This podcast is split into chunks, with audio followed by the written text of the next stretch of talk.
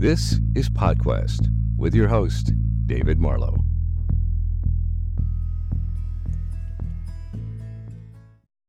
Well, welcome to PodQuest. My guest today describes himself as a professional comedy writer, but an amateur father of four girls, which I love. He's also the creative brains behind Exploding Unicorn, which is the family humor Twitter account with over a million followers. I'm one of those. Uh, and he's also authored seven books spanning from humorous parenting guides to science fiction novels, which I think is really cool. Perhaps, though, the most unique creation is his children's book titled You Can't Be a Pterodactyl. And today we're going to dive into this charming book, discover the story behind it, and explore the beautiful connection it has to Ikigai with author James Breakwell. Welcome, James. Hey, thanks for having me. Uh, thrilled to thrilled to have you. Excited about uh, this chance to talk about you can't be a pterodactyl and a host of other things. Um, I want to I want to start by just say asking you, can you give our listeners a brief overview of the book? And I'm gonna I'm gonna show your fabulous book right here.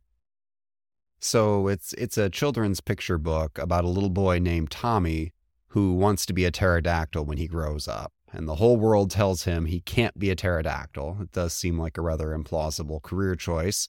Everybody tells him he can't except for his dad, who actually after after other kids make fun of him, his teachers make fun of him, his dad encourages him.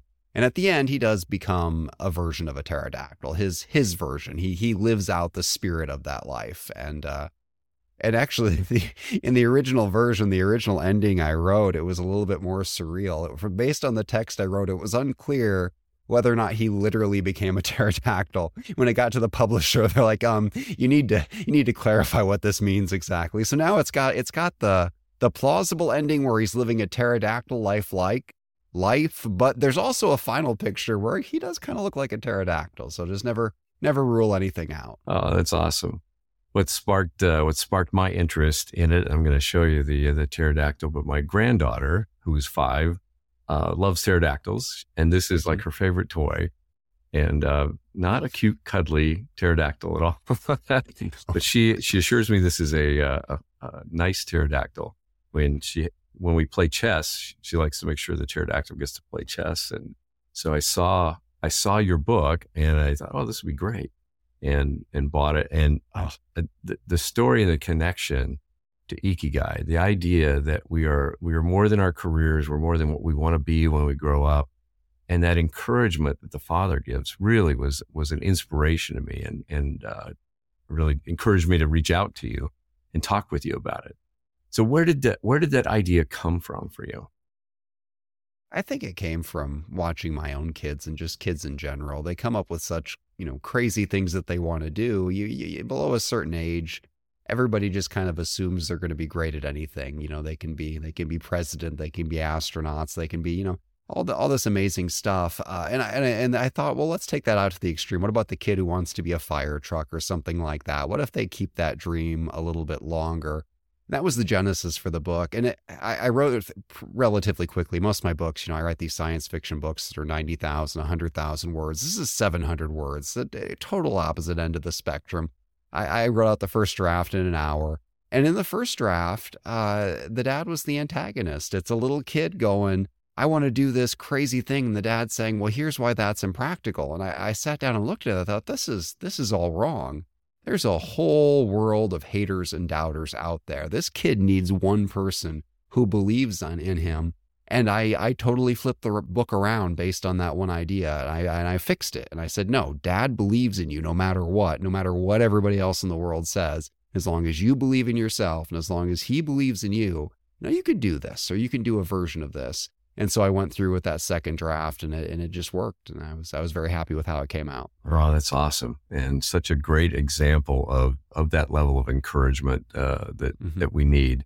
I know um, I'm, I'm a writer today and I, uh, as a child, I tell people I want to be a writer. And well, you, you can't be a writer. That's really hard. And all, all those things you just, and, and, uh, uh, yet I am a writer today, but it took me a long time because, you know, those, those young spirits get crushed so easily. Mm-hmm. Yeah. Now you have four daughters, which uh, yes, we could probably spend an hour just on that, right? what are their ages again? We, right now we've got uh, 13, 11, 9, and 7. And the seven year old is just about to turn eight. So this is the easy part of the year where they're all exactly two years apart. And then it'll flip around. But yeah, they're, uh, they're, they're nice and evenly spaced every other grade going up. So they can play together, they can fight together. And we've just now, our oldest has just hit her teenage years. And people have been warning me. You know, they're, they're down, mathematically down the road, there will be one year where all four of them will be teenagers at once. So we'll we'll see how that goes. I'm sure that'll be a book all on its own. Oh my goodness! Well, you've already done one about parenting in a zombie apocalypse. Uh, I can only imagine where you could go, where you could go with that one. Yeah, and I, yeah, I'm I'm spoiled. They're pretty good kids. I mean, truthfully, I think it it gets easier as they get older. Yes, you you ask them to do something and rather than a yes or no you get a you get a paragraph back. I mean there is some of that but at the same time like you don't have to worry you know when you leave the room that they're going to die all of a sudden you know now not only can you leave the room you can leave the house you can leave the town you know and it's uh it's pretty great. There's no daycare costs anymore. They watch themselves and we come back and they're generally all still alive. So it's it's working out. Yeah. All right. So so i mentioned your your book on the zombie apocalypse and mm-hmm. the other things. And I love the wry uh, uh, humor you have in exploding your unicorn into into family life. I mean, just mm-hmm. having four young young children of any kind, but close in age, and all girls, and, and all of that. Mm-hmm. So, tell me a little bit about your journey and, and, how you've gotten here, and maybe how some people helped you with your uh, your pterodactyl moments along the way. So instead of being a pterodactyl, I wanted to be the next Dave Barry. That was that was my goal in high school. I decided I sent out uh, some emails in a computer literacy class. I got some people to laugh at them, and I thought this is it. This is enough to build a life on. So I I went to uh, go into journalism in college, and I worked for the student newspaper. Got a job at a real newspaper, and I was in journalism for all of a year, and uh, I, I couldn't take it. It, it was the opposite of funny. There was there was like a rotating column that came around between all the young reporters once every three or four months. But other than that, it was just serious, heartbreaking news. And I realized this, I'm just never gonna, I'm never gonna get there this way. It turned out later on, I, I never looked at how Dave Barry became Dave Barry. Dave Barry did not work his way up from being like a, a beat reporter. He came in from the outside. So anyway, I gave up my dream a year into being a reporter. I was like, I'm just to get, go get a desk job somewhere that's that you know I can work daylight hours. I was a night cops reporter at the time, uh, and earn a decent wage, and I'll just write for fun on the side, and uh, and I'll build up an audience that way. And this was at the height of the blogging era. People were actually making money at it once upon a time, and I thought, here's what I'll do: I'll I'll, I'll get it. I'll, I'll be able to write a book someday. I'll build up an audience, and then I'll I'll get to that point where there's so many that uh, so many people reading me that publishers actually want to publish my book. And it, it took a long time. I wrote uh, three or four hundred thousand words on that blog, and I, I thought they were good words. Looking back, they they are not so good words. so it was probably a, it was probably a blessing that nobody read my stuff back then. I think a big article would have like 50 readers on it most of the time.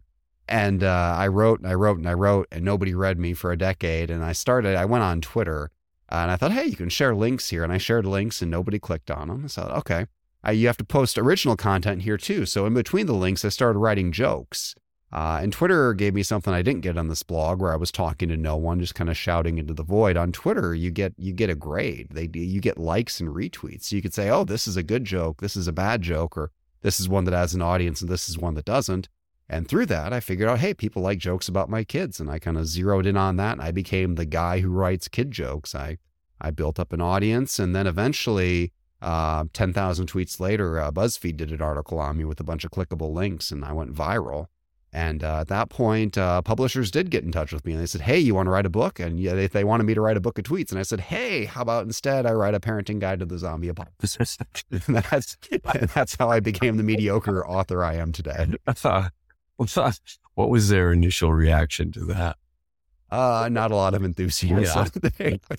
I, I'm very fond of that book, but I think they just didn't know how to how to how to market it in the same way. They wanted, uh, you know, the the, the William Shatner uh, sitcom. It's based on that book, stuff my dad says, but not stuff, but a, a, swear word in there. That's that's what they wanted, but they wanted it with tweets. And I just my tweets, I mean, they're based on reality. They all got that essence of truth, but they're not all true. I mean, I'm, I'm taking down real life situations and, you know, distilling them into 140 characters at the time to make it funny. I was like, I don't, I don't want to be on Oprah someday for being a liar. So like, I just I, I can't I can't put these books in there, these tweets in there, and say they all happened. So that's why I thought, you know what, rather than lying a little bit, let's just lie all the way and, and talk about zombies. But then the crazy thing is, I wrote this zombie book and it was classified as nonfiction, like everywhere. It's always in the nonfiction section. So I don't know what bookstores know that we don't, but uh, if I were you, I'd watch out for zombies. okay. Oh, now, what do your what do your daughters think of this? What do your daughters think of you telling their stories? Well, all kids love attention, so they uh, all the time like, "Hey, Dad, take a picture of this or take a picture of that." Like they they don't care if I tweet about them. They like if I take a picture and then I share it. And they they're now at the age where they want me to take a bunch of pictures of them. Then they want me now to show them the pictures. So that that's a new development. Uh, the biggest thing is YouTube, though, especially my my younger two. Um, well, in particular, my nine year old, she really likes it. My seven year old, to some extent. Um, they once introduced uh, me to a new neighbor as uh, my dad's a YouTuber. Now, of all the social networks, uh, I have the smallest following on YouTube. I do like two new videos a year, but that's the only one they watch. So they they see videos of me interviewing them, and they see videos of me. I, I did a feature for a while where I would tell the story behind a tweet. Like, here's the joke distilled down. Here's the big long story behind that, and they they love those. They love seeing pictures of themselves when I'd interview them when they were younger. It's kind of their history. I didn't I didn't really look at it as building a family history when I did it, but now we've got this whole archive on there that the whole world can see. But it turns out the world really doesn't look at that part of it; just my own kids do. Oh, what an interesting twist! Yeah, so so you have your your you're uh, capturing the family events and things like that. Yeah. Oh, awesome. Yeah, and it, and then they'll have there'll be times they'll be like, well, well, Dad, how many pounds of candy did we get last year? I'm like, well, I don't know, but you know what? I bet I tweeted about it, so they have to go back and check my Twitter feed or check my newsletter. So I, I have, I've created a record that would not have been there otherwise. Yeah. Oh, what an interesting thing. And then you're you you write extended articles now on Substack, right? You have a Substack. Yes. Tell me. A- That's kind of my uh, my bread and butter right now. I do a free newsletter every Monday and a paid one every Friday with some other uh, content for paid subscribers in between. And that's actually the bulk of my writing income these days. And those are 2,000 word articles where I really get to flesh it out. That's that's kind of what I wanted to write in the beginning. Those big Dave Barry like columns, actually longer than what he used to do. And it, it's it's like the blog posts I did way when I was starting out, when I only had 50 readers, but now I have you know tens of thousands of readers on there, and it's uh it's really rewarding and it's really fulfilling. It's it's made me a better writer too. Just the, the idea that you have to write, you have a deadline. I mean, that every every Sunday I wake up and it's like, all right, what happened this week? And if nothing happened, it's like it's time to be creative and make something out of nothing. And unlike tweets where it's like, okay, we can take the spirit of our family life and make up a joke. Like I don't make up newsletters. Like this is this is real stuff. This is what's going on. So I end up, you know, doing things sometimes like, hey, here's a uh, here's an HGTV style home review of a Barbie dream house, you know, here or of the Barbie Jeep, th- things like that. Or, you know, I make a, an epic saga about carving pumpkins. Like it's all real stuff with a twist of humor. And it, it really, it really uh, forces me to go that extra mile and kind of think outside the box. Yeah. Well, I, you wrote quite a tome on um, daylight savings. Know, it's a personal, uh, a personal pet peeve of mine growing up in Indiana, like yourself, we didn't used to we didn't used to have to deal with that, and and now we have it even in Indiana. So about that a little bit. Yeah, and I so I grew up just across the Illinois border. So actually, for me, when Indiana, so I hate the fact that anybody changes. But if somebody has to change, I'd rather we all change. So when Indiana didn't change and everybody else did, that was just chaos. You could never get to Indiana on time. Uh, now, though, because Indiana touches more important states, like the corner that's up by Chicago is on Central Time, and the corner in southern Indiana is on Central Time. And it's if you go down to like Holiday World, you go down there, and the county line there is the line for the time zones, but your your phone does not respect county lines; it goes by towers. So it'll be driving back, and your phone will update time, and then Google goes off that. So if you try to Google is McDonald's open on the way home? It'll give you an answer and you don't know if it's accurate or not. You don't know which time zone it's going off. You don't know if your phone is lying to you. So, in general, I'm kind of at war with time zones. Yes, it is. Uh, this is my privileged life. These are the things that bother me. Yeah, yeah. Well, I I'm 100% with you. So, so I'm a productivity guy. My my mm-hmm. background is all in continuous improvement and things. And the studies have shown that that we don't get any additional productivity we mm-hmm. actually use more energy. They did a study in Indiana because Indiana had never done it before and after.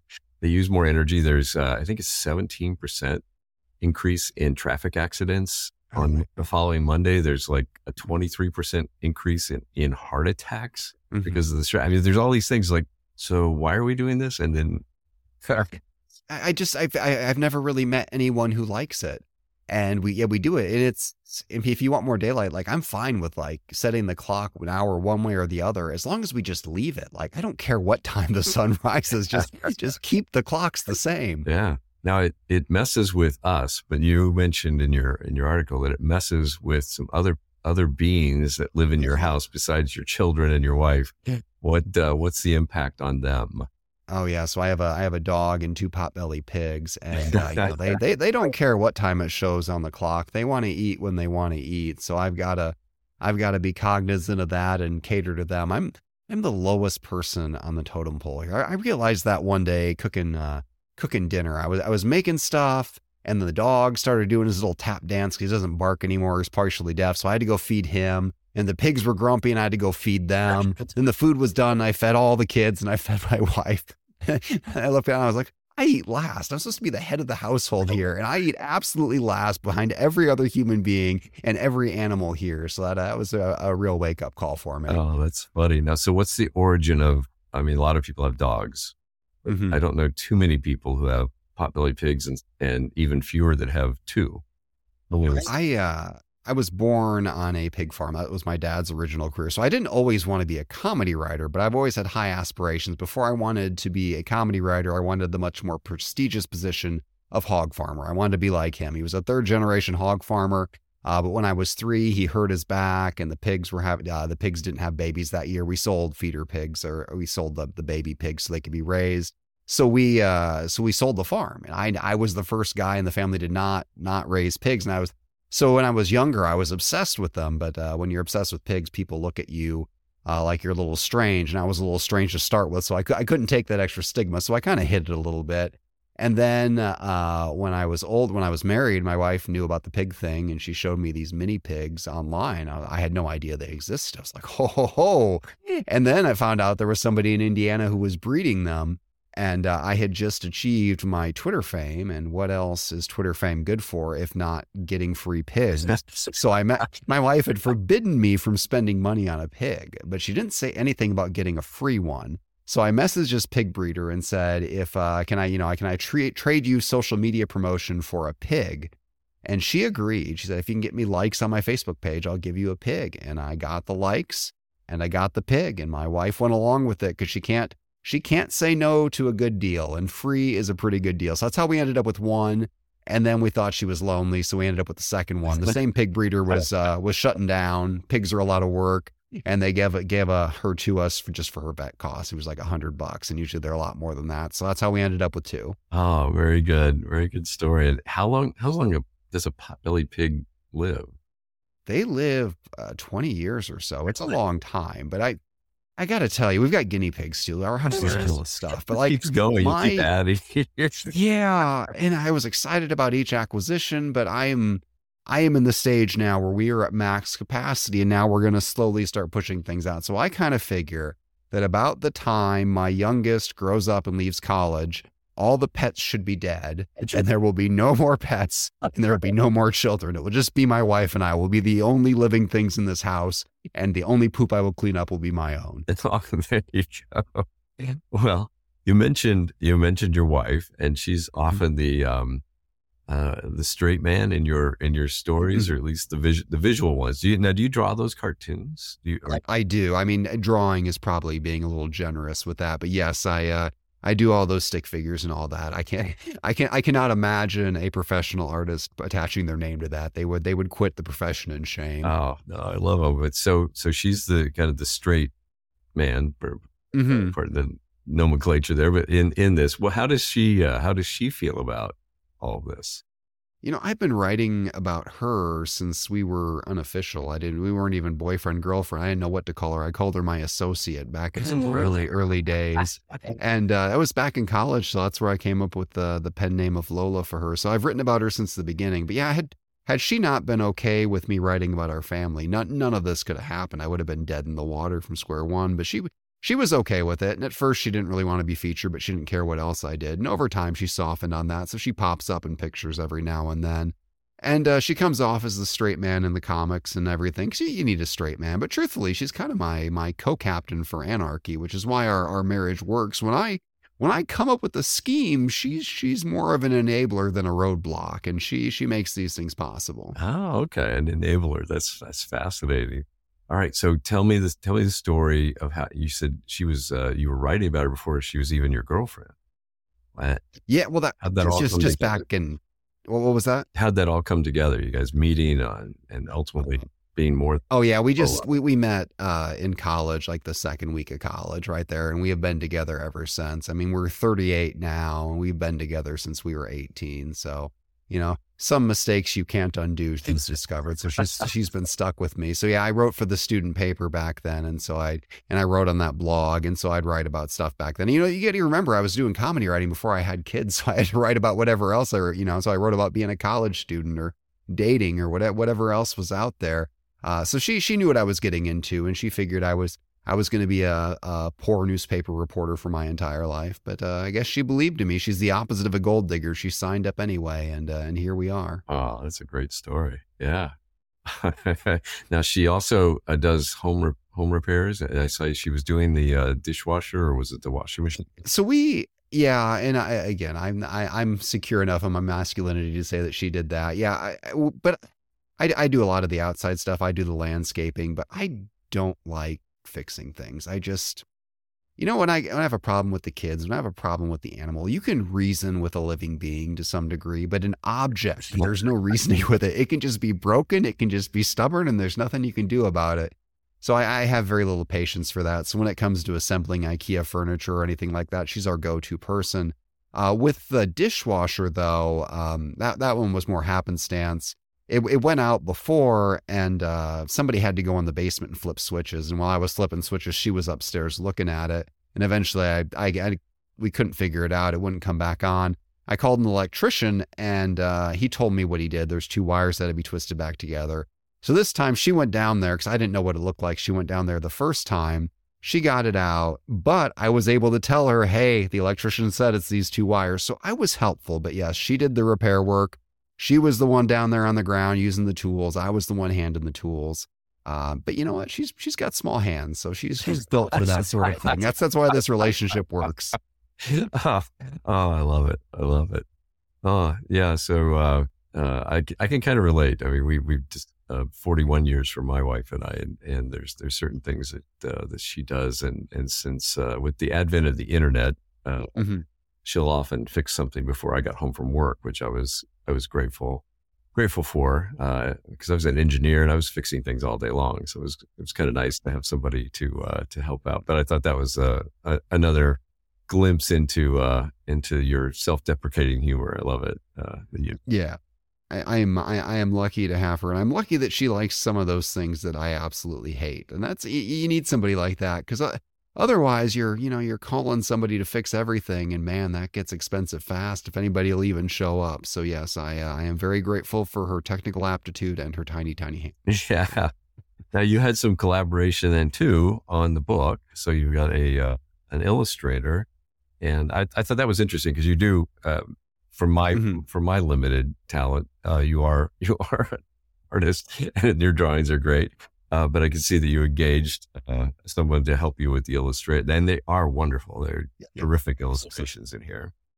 That's uh, Sophie Corrigan. She's in the based in the UK, and she does wonderful drawings. She's got a lot of other. Uh, she's got a, a very uh, cutesy, whimsical vibe to her drawings that uh, that really I think resonates in in children's books.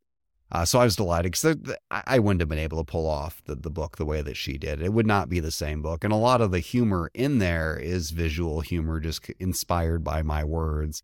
So uh, she took what I did and made it 10 times better just by illustrating it. I think you could have had a different illustrator come in and had that turn out to be a completely different book. Oh, that's interesting. And so, uh, being UK, you guys had to do this online, I assume, back and forth. Yes. Yeah. How, I have actually never met her in person. I'm, I'm sure she probably does not want to meet me in person. but we, we, yeah, we collaborated just fine by email. And, it, you know, I really, eh, illustrators get the short end of the stick because I wrote that book in two hours. Like it was, you know, it, it, doesn't take that long to type 700 words. I'm a fast typer. Then it goes to her and she's got to take spend three months drawing. It's like, oh man. And this, I apologize for creating all of this work for you, but I am, I am very glad that she did that work. It, it turned out wonderfully. Yeah, it, it is. It's a beautiful book. I mean, it, people can see it. I encourage you, like you said, to, to check it out for the illustrations as much as, uh, as the value of the story. And then so, what prompted you to to to go into this? Because it's very different than your science fiction or your other stuff. Mm-hmm. Yeah, uh, my my agent suggested it, oh. and, and I, I loved the idea. He's kind of pushed me into you know whatever's possible. I've uh, you know I, I, wrote the the nonfiction books. I wrote several of those in a row, and then I wrote I, I wrote a workbook for kids, and then you know I've got this now. Um, I, I, spent so much time writing about kids. It, it, seemed time to write for kids. You know, I I know what resonates with my own children. I thought, oh, you know, and I see the books they read. I see the books they like. I thought, why, why can't I do that? Why can't I put out a story uh, that would get through to them? And when I wrote it, uh, you know, my youngest would have been four. Like she would have been, you know, bam in the target audience for this. And now she's almost eight. These these books take a very long time to come out. It turns out. I think it, it was almost yeah three years uh, from start to finish because um, it's just it's just a long production process. Uh, but yeah, I was I'm glad that, that it is out, even if they are a little too old for it. You know, they've they've got friends or they've got you know younger cousins and siblings and all that who uh, who who can still relate to it. So I'm glad it's out there. It's now our our default uh, gift when a friend has a baby. So I'm sure they're not thrilled about that, but I got extra copies. That's what they're getting. That's fun. Oh, three years though. Wow, really? That's amazing. Yeah this is so so my other ones i had mostly done with smaller publishers and this one was uh, with Nancy Paulsen. She has a imprint through random house so this was the this was the big one. And i think that the largest issue with it is just there was a line of hundreds of books in front of me to get to that printing press. So i don't think i don't think anybody was slaving away for three solid years. I think they were picking at it here and there and i think it was more just hey this is this is the biggest you know place in town and your pterodactyl book probably is not their top priority. So they they did a great job making it. They did a great job promoting it, but uh, I had to eat some humble pie and wait for my spot in line. Oh, okay, all right. And then, um, do you have any thoughts about another one?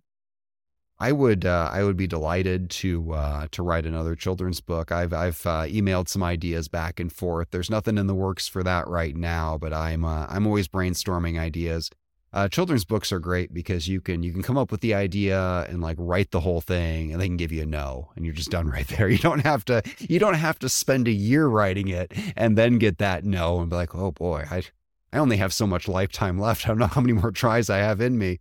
Um, right now, though, the the next book I'm under contract for is a sequel to The Chosen Twelve. So The Chosen Twelve was my uh, my sci-fi book, uh, and uh, the the sequel to that is called The Gods of Spencer Island, and that should be out next year. So I'm I should be diligently uh, working on the edits for that right now, but instead I am procrastinating in every way humanly possible, instead, including including coming on here and self promoting on podcasts. Oh, that's awesome! So that that explains your your willingness to come on the. Absolutely.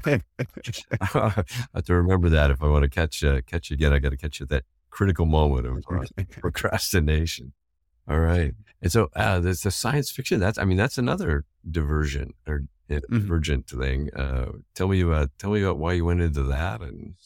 I've always loved science fiction. I was a big Star uh, Wars fan growing up, and as I got a little older, I liked Star Trek quite a bit too. And I always thought it'd be cool to someday get to the point where I could write that. I'm comedy writing was always my first passion, but I I always had a few science fiction ideas bouncing around in my head. And they, I don't know if most people have this. I think most writers have it. You get that one idea, like this. This is it. This is what I'd be known for. I want this storyline. And I kicked it around and kicked it around and kicked it around forever. And finally, uh, at the start of the pandemic, I got it all written out. And uh, thanks for that extra time. You know, the silver lining there. And uh, I was lucky enough to find a, a, publisher, Rebellion Books, in the UK again, and they uh, and they published it, and they liked it well enough to to go for the sequel. And that one was fun too because it's still got kids, but they're kids who are you know aren't really kids; they're old souls uh, but you know, it's it's just another parenting take. So I've got uh, parenting in the zombie apocalypse, and here I've got kids raised by you know robots at the end of humanity on a, a distant moon, and it's so just a, a, slightly different angle. Every every possible scenario for parenting, I think, has now been addressed. okay. and you've got uh, the second one's coming out uh, when you when you finish it, right? Uh, yes, and I, I don't know the date on that, and it might change if I, I fail to meet some deadlines here. We'll see, but I think it's tentatively scheduled for sometime next year. Okay, and is that is there going to be more of those, or do you see that as a I will keep going until they physically stop me. Well, we'll see. I, you know, I, I say that, um, but it, it, it, gets harder too. Uh, the, you know, I, I still have, I have a day job, and then I write these these new uh, these Substack articles. You know, each one of those is two thousand words. You figure that adds up to you know another hundred thousand words a year. That's like another book there on top of everything, on top of having kids and and that. So I I used to say, yeah, I want to write all the books I can, but as I as I uh, get older, I realize, you know, you only you only have so many hours in the day, you only have so many years of your life. You got to kind of pick and choose. So I would like to to keep writing these books, uh, but at the same time, I've got to keep things in balance. You know, I've started prioritizing uh, like board games. Like I, to, I want to have a night every week where I get together with friends and we do this. You know, that's something I want to prioritize. Or I want to prioritize a date night with my wife every week. You know, just start building those things in it. For a while there, when I was coming up, when I was building an audience, it was like I was either at work or I was writing, and that was it. Uh, and, and you, well, you can do that, but you miss out on a lot. So I've I've kind of had to take a step back and figure out, you know, how do I manage my time and how do I manage my priorities? And uh, and that is that is my current balancing act. That's my current struggle, and that's why I think right lately, I think I've been killing it as a dad. I think I've been killing it as a husband, and I have been probably falling a little bit short as an author. So that's that's where we're at right now, and that's why this deadline is is getting so close.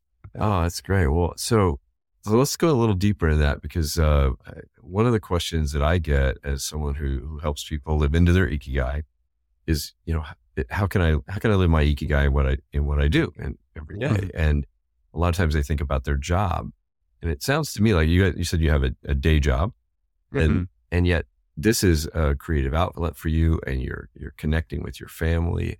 How do you bring yourself, your real self, into all of those different things?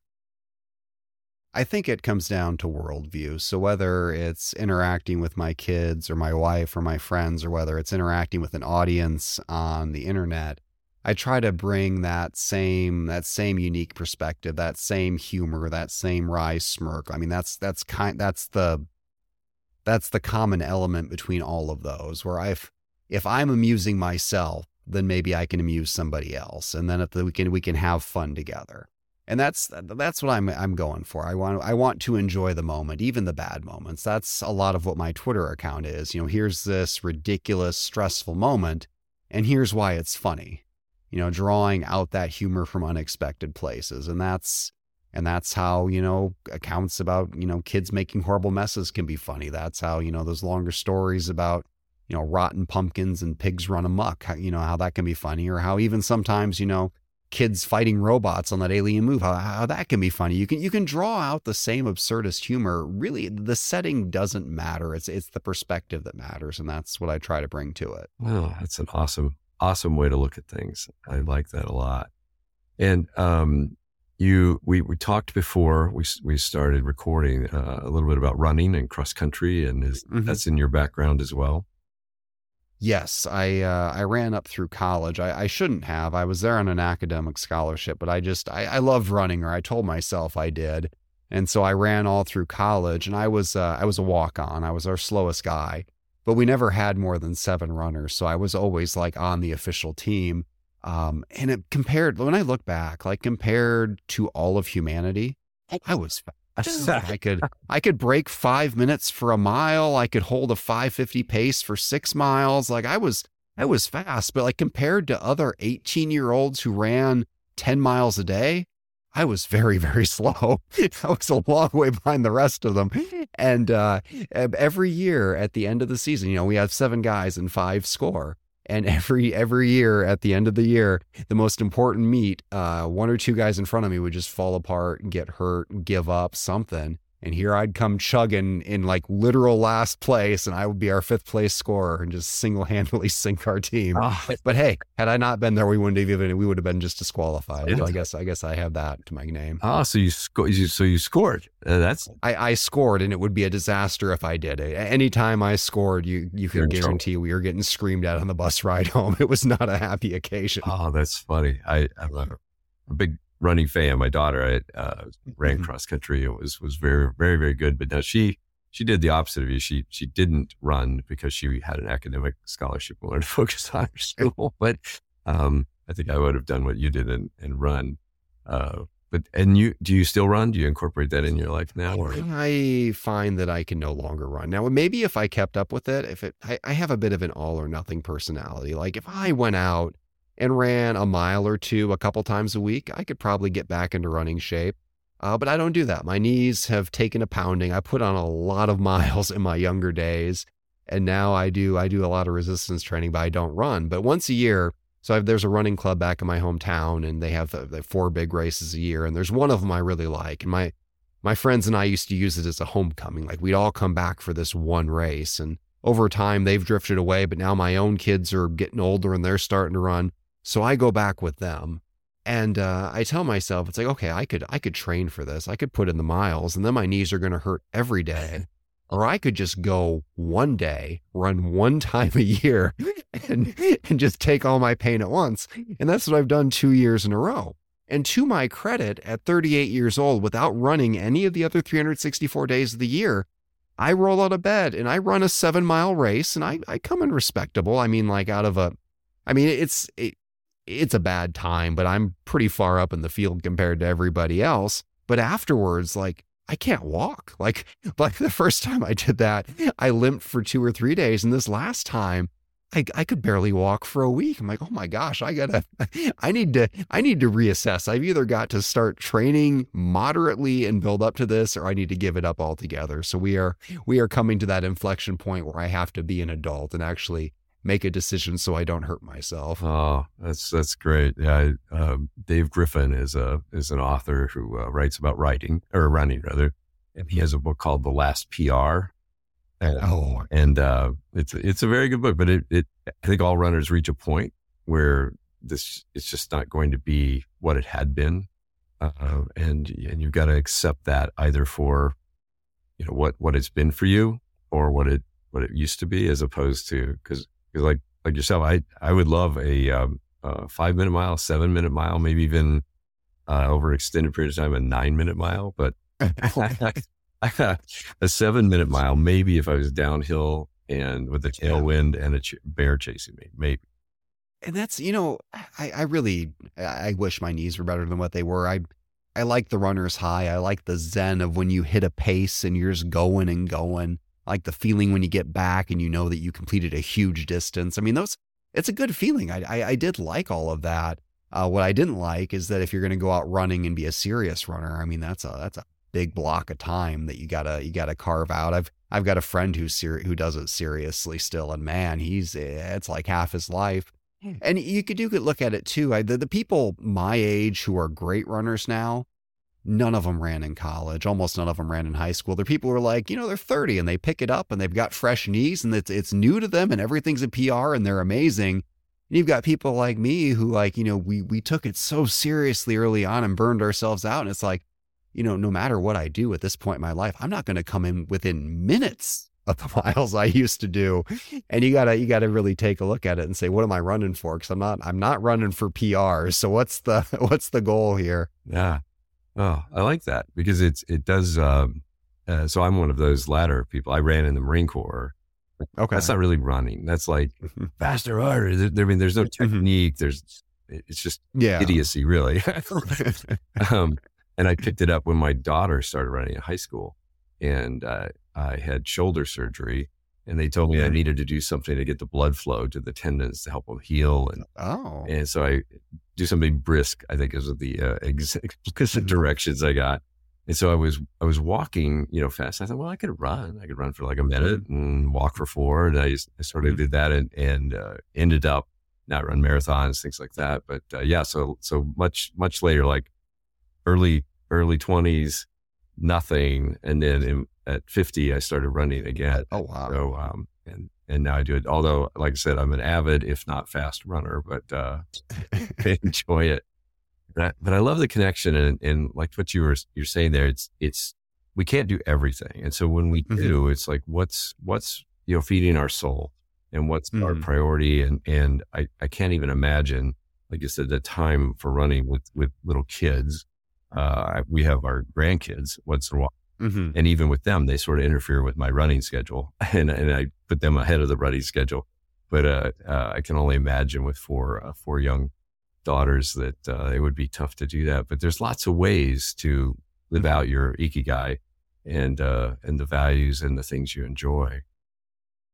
Yeah, and I've kind of got a new standard for what I keep in my life and what I get rid of. And it's just, do I watch the clock when I'm doing it? Ooh. And I just, it, so I- I, got to the point where it's like, I can't, I can't wait till the kids are grown to, to start doing things or to start prioritizing stuff. I've got to, you know, I, I got to live my life now. I got to, you know, test out hobbies, do different things. And, and so for a while, I joined a lot of things. I spread my, my claws kind of wide. And then after a while, after a couple years, I started looking at it and thought, you know, well, which of these things do I actually like? And which of these things am I doing just because I signed up for them? And that was, that was my standard. If it was something that I, uh, if I was watching the clock to get out of there, then I, I, I didn't do it anymore. So I did martial arts for a bit, just like a class at night and ended up cutting that out. I tried, uh, ultimate frisbee. It wasn't quite running. It was in between. I mean, it was, it was running, but in shorter bursts, but I was, man, was I checking the clock. I was getting tired and that it's like, not going to do that anymore. But then when I, if I go to the gym and lift weight for weights for an hour, I never watch the clock. If I'm playing board games with my family or with friends, I never watch the clock. Or I'm hanging out with my wife watching movies, I don't watch the clock. So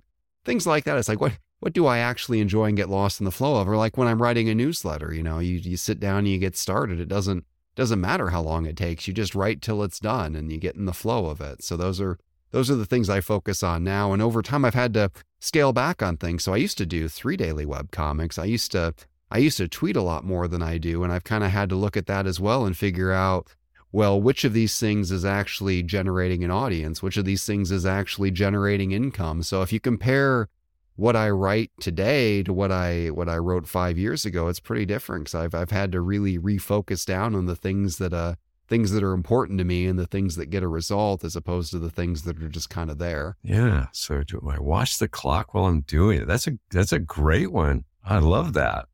Ah, I'm gonna have to have to write that down. that is a that is a great one. I, I think that would have been my the final five years of my corporate career every every day. Yeah. It was me every day at school too. Is that right? It's, uh, yeah. yeah. You weren't you weren't into school. No, I was I was very good at school, but I would I don't, it's the difference between being good at school and and and uh, being good at or enjoying learning. I guess I enjoy learning on my own. I don't like being graded. I don't like being evaluated. And you know, schools uh, you get down to it. It's a, it's a game. There's a system. Certain things are graded. Certain things aren't. You focus in on on what matters, and uh, you know, you ignore the rest. And so yeah, I just you know, I still I still have nightmares today about school. And I was I was I excelled at it. I went to college on a full ride academic scholarship and I graduated valedictorian. So I I mean I, I knew how to do the stuff, but at the same time I got out and I said, I'm never setting foot in a classroom again. I just I cannot do this. And to this day, when my kids ask me for homework help with their homework, it's like, oh, I thought I was I thought I was out of this. And it, it drives me crazy now that they're still in that same system. So I am now, now my wife, on the other hand, loved school, enjoyed school. She didn't get the kind of grades I did, but she actually had fun. So maybe, maybe her approach was uh, a little better, a little healthier, and a little more balanced. And my my all or nothing approach was uh, not the way to go with school. Yeah. Do you find uh, do you find your daughters drift toward your your way or your wife's way, somewhere in between? I think they drift towards my wife's way more. I was I was more of a perfectionist in school, and they uh, they seem to be more go with the flow, which is good. It it drives my uh, my perfectionist tendencies crazy. But I just I, I look back and I look at all the things I was worried about, and now knowing what I know now, how little they mattered. I almost wish if I did school over again that I just like first semester of college, I had just gotten a bad grade in just like one class, and like all right, well your GPA is wrecked anyway. You know, do what you can, stay above the scholarship line, and just have fun. Like it would have, man, I could, if I could go back now, I would have done those four years so differently. and uh, I would have had a very good time. And uh, it turns out that uh, school really didn't have much to do with anything of what I do. I mean, they didn't teach me how to be a comedy writer. It didn't have anything to do with my day job. So it all, uh, I, I, think I could have afforded to spend four years having a lot of fun. I, I will not be telling my kids that, but uh, yes, that's the lesson I took away. Oh, so are you a recovering? I'm a recovering perfectionist. Is how I describe myself. Are you? Are you in recovery or still? Yes, I mean, well, especially the kind of writing I do. Um, so I'm I'm a one man show for like those newsletters. I put it out, and you know, fifty thousand people read that article, and you know they're gonna they're gonna tell you if you have typos and stuff. And it's like I don't I don't have an editorial team. There are no copywriters. It's just me banging this out in a day, start to finish. And I I do the best I can. And I used to.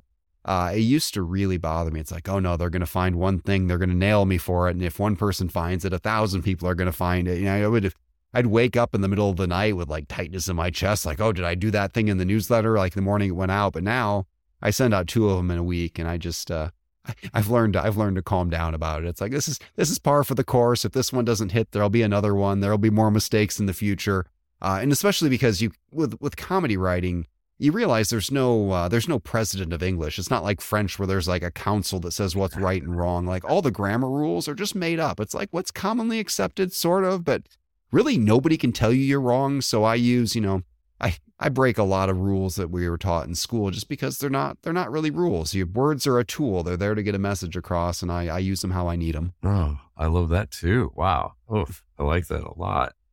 Yeah, the I, I would guess, yeah, with comedy you could uh you could go a little I I have a, a pretty big following on LinkedIn and I get the same sort of thing. And I had to mm-hmm. I had to tell myself to the point where I finally said, there's always a typo. I, I wrote a mm-hmm. post one day. There's always a typo. I leave one in there for you for the find one.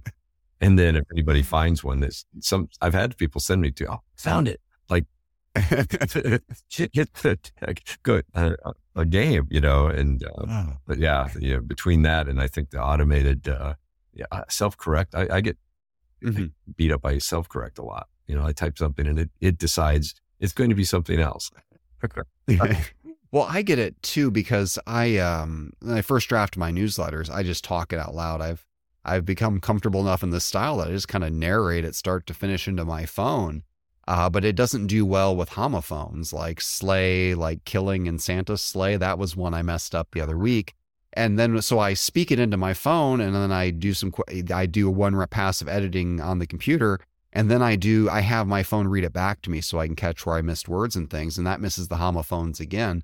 So it made it all the way through. And, uh, you know, that, so I, I get dinged for that. I, I, look very unintelligent sometimes, but it is, you know, these are the tools I use. It's what makes me efficient. So I just, uh, I accept the price of that. And ultimately, eh, nobody's too offended by it. I think people who are sticklers for grammar, I think they secretly like it when they find typos. They get a, they get a hold one over on you. I used to take it personally, but now I look at it, it's like, you know what? This is, this is their fun. Let them get their kind of enjoyment out of it and just move on. Oh, that's great. So you uh, you dictate your your articles? Is that the process? Yes. Yeah. So it just you know it depends on the platform. So I tried dictating. Uh, it depends on the kind of dictation. I find that voice to text works very well. I find that voice to a file that's later translated does not work very well at all. That was kind of a disaster with the first draft of this uh, sequel that I did. Uh, but yeah, for eh, I find that if I do voice to text, I don't get slowed down of I just type that sentence and I need to fix it. I just I just go. And it that way I can get a 2000 word article on the page in an hour. You know, that's an amazing speed for me for a first draft.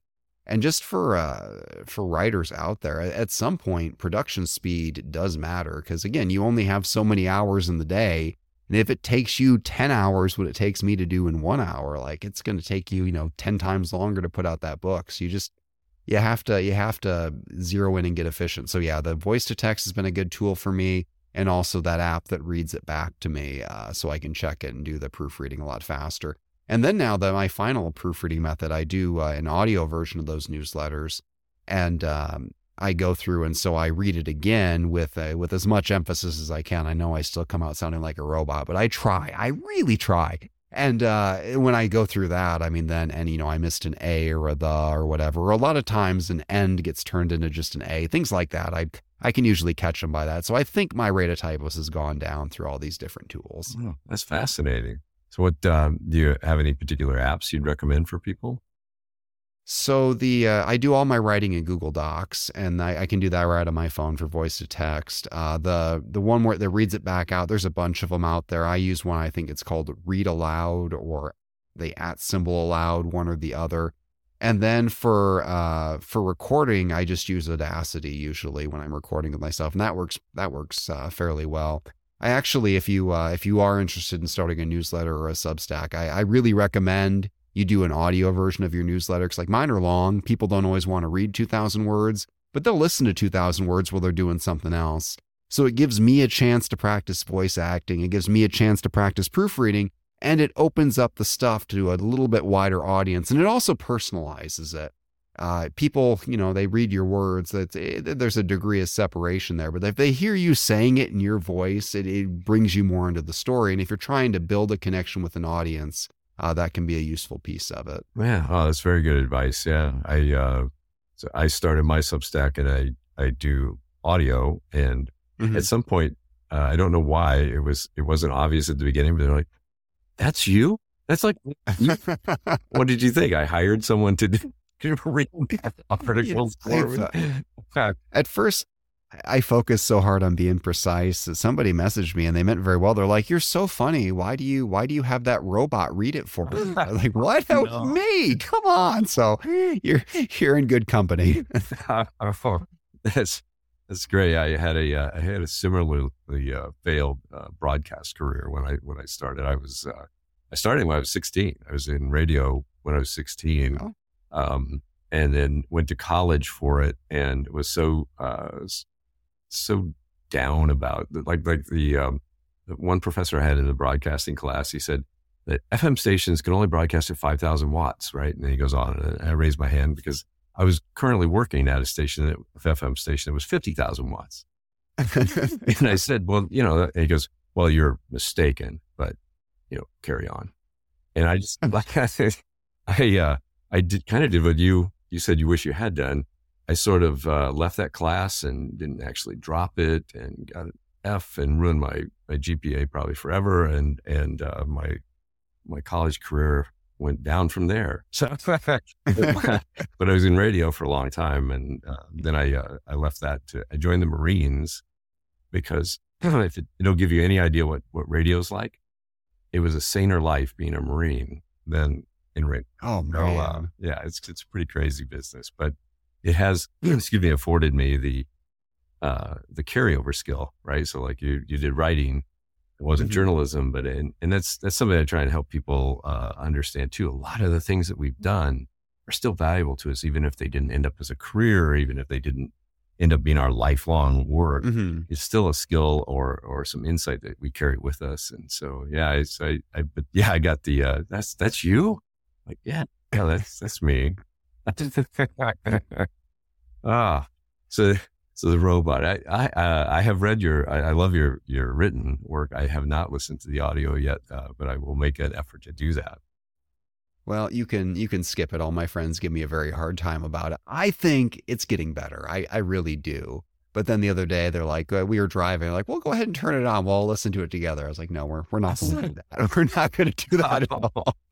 oh, that's oh man, that's funny. So yeah, who needs who needs enemies, right? When you exactly. oh, great. So, any other thoughts about? Uh, again, I, I love the way you've you've you've blended your your your passion, your heart, your talents into into all these different aspects of your life, and now you've you've branched into Substack. Are there other things that you'd recommend people might try uh, similarly? those are the those are the big ones. I mean, just uh, there's so much you can do uh, while still having you know a grown up job. I think there's a, a belief out there, especially among young people. They're like, if you have a passion, you have to go do this passion, and that's it. And I just I don't think that's true at all. I think you can go and get a regular nine to five job and still have a passion. I don't think your job always has to be a, have be exactly that passion. I mean, it helps if it is, but I think for a lot of us, sometimes you just got to pay the bills and put a roof over your head. And then you've got your passion on the side. And sometimes you know you you work at it you build up an audience and you, it, it, becomes another job it becomes an income that can be there.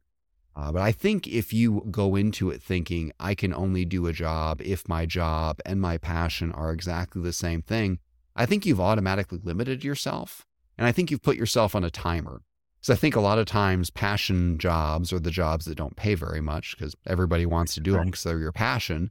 And so you get in there and you can't make a living. And you think, well, I guess I got to give that up. No more passion for me for the rest of your life. Whereas if you just got the regular job and you kept that passion, but it starts as a hobby or it starts as a part time job on the side, you can keep going forever and they can't starve you out. And you can still, you can be 60, you can be 80, and you can still be doing that. You can still have that thing you really enjoy and draw meaning from, and it can still be right there. Oh, I love that. Yeah. Yeah. I think you're right because people, people oh, I, have got to either wait for it or it's mm-hmm. got to be everything as opposed to mm-hmm. what I think you in, in your life you did, which was begin to iterate on it, right? And, and uncover different aspects of it.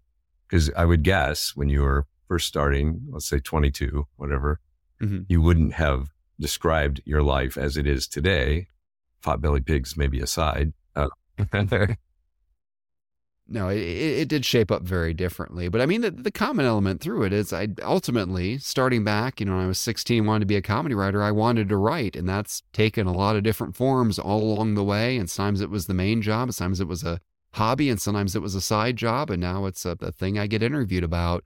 And, uh, but I mean, the whole time that passion was there. That passion was writing. It just wasn't always the income. In fact, it wasn't really an income until very recently here. So, yeah, definitely don't give up on your passion. Just don't make it your only thing. Make it, make it, make your life support that passion, but make, make sure you nail that support part. So, you know, you don't, uh, you don't end up back living with your parents. Have a roof, eat, things like that. Yes, and then, exactly. And then oh, I think that's excellent advice. Yeah. Yeah.